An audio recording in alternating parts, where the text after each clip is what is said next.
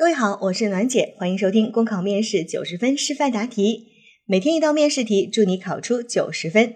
今天的题目是：有个作家看到一个老人在坐着修剪花坛里的花草，觉得他很懒，换了个角度再看，才发现这个老人没有腿。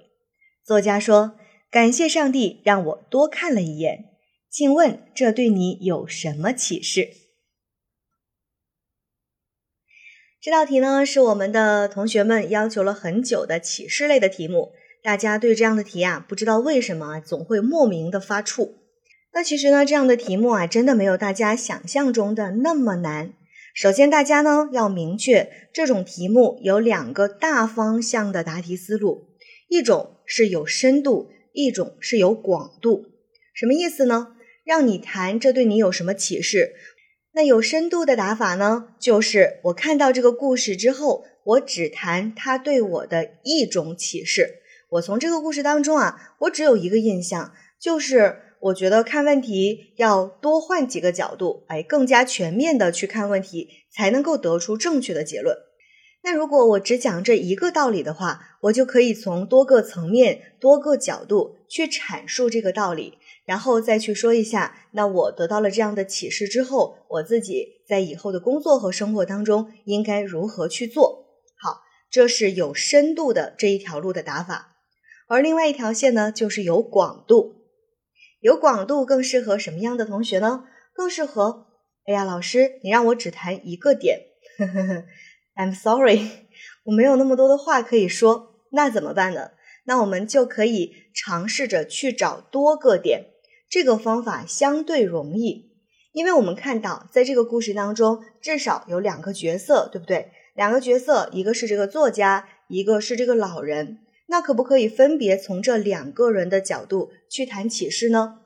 对于作家来说，他是先看见一个老人坐着修剪花草，觉得他很懒，换了一个角度，才发现他没有腿，然后说：“啊，感谢上帝让我多看了一眼。”那在这个作家的做法当中，他刚开始。可能做的不太对，就是只看到了事物的一面，就急着下了一个结论。但是后面呢，人家知错能改，人家说了啊，感谢上帝让我多看了一眼。好，这是从作家的角度。而另外，我们还可以从老人的角度去谈一谈。一个老人，他失去了双腿，但是他并没有因此而颓废、而哭泣、而放弃生活的阳光，反而呢，还愿意坐在那里去修剪花草。这是不是是一件很美好的事情？所以你看，如果我们能够从多个角度去看这个问题，诶，去谈一谈它对我们的启示，这道题也就答完了。那如果你谈的是多个启示呢？比较容易的地方就是你在每一个段落都可以不用谈的太多，你可以简单的说一下啊，是得到了一个什么样的启示，为什么会得到这样的启示，也可以举一些例子去说明，还可以简单说一下呢，以后我在工作和生活当中要如何去做。那这一道题呢就答完了。所以，看似很困难的一道题，我们一定要先让自己冷静下来，去对它进行一个拆解。一旦把它拆解明白了，这道题的难度啊也就下降了，而它的答案呢也自然的就会出来了。考生现在开始答题。这个故事看起来很简单。只是一个作家和一位老人之间发生的多看了一眼的小事儿，甚至他们之间连对话都没有，却因换了个角度多看了一眼，得出了完全不同的结论。这个简单的小故事却蕴含着深刻的道理，在此我想谈谈对我的三点启示。第一，永远不要轻易评价别人。这位作家在第一眼看到老人的时候犯了一个小错误。在对老人并不了解的情况下，给了他一个很懒的评价，这就告诉我们，了解一个人需要时间，也需要多方位的观察。没有看到事情全貌的时候，不要轻易下结论。你在菜市场看到一位讨价还价的大叔，也许并不是抠门儿，而是为了省下钱，能够给孩子多买一本好书。你看到一个男人在路边放声大哭，也许不是因为他脆弱，而是刚刚失去了重要的人。你看到一个年轻人一直在打游戏，也许不是因为他贪玩，而是因为这是他找到的第一份工作。有句话说：“世欲要烧三日满，辩才须待七年期，时物如此，时人更是如此。第二，知错能改，善莫大焉。犯了错不要紧，重要的是能认识自己的错误，及时改正，并从错误当中吸取教训，这样才能进步。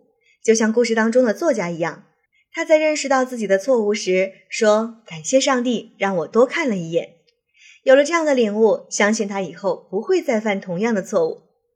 那在以后的工作和生活当中，我也要向他学习。作为一个年轻人，在工作当中完全不犯任何错误是很难的。我要做到的就是能够不断的学习，虚心的听取别人的建议，发现错误时及时改正错误，并且吸取教训，不再犯同样的错误。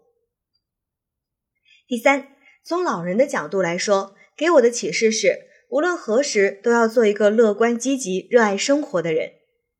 故事当中的老人虽然没有双腿，但他依然热爱生活。这样精心的修剪花坛里的花草，不仅为自己找到新的人生乐趣，还能为庭院增添一份美丽的春色。这让我想到了我们的排雷英雄杜富国。虽然他在那场爆炸当中失去了双手和双眼，但他从未后悔，更不曾放弃。他装上假肢，努力的适应，学习生活自理，学习写字，还开始练习普通话，想要成为一名军队播音员。杜富国说：“战胜自己，你将无所不能。”这样积极乐观向上的态度，值得我们每一个年轻人去学习。其实，这个故事带给我的启示还有很多。我不仅要把它们说出来，更要在以后的工作和生活当中努力去践行，做一个乐观向上的人，做一个知错能改的人，做一个善解人意的人。考生答题结束。好了，今天的内容就分享到这儿。我是暖姐，下期见。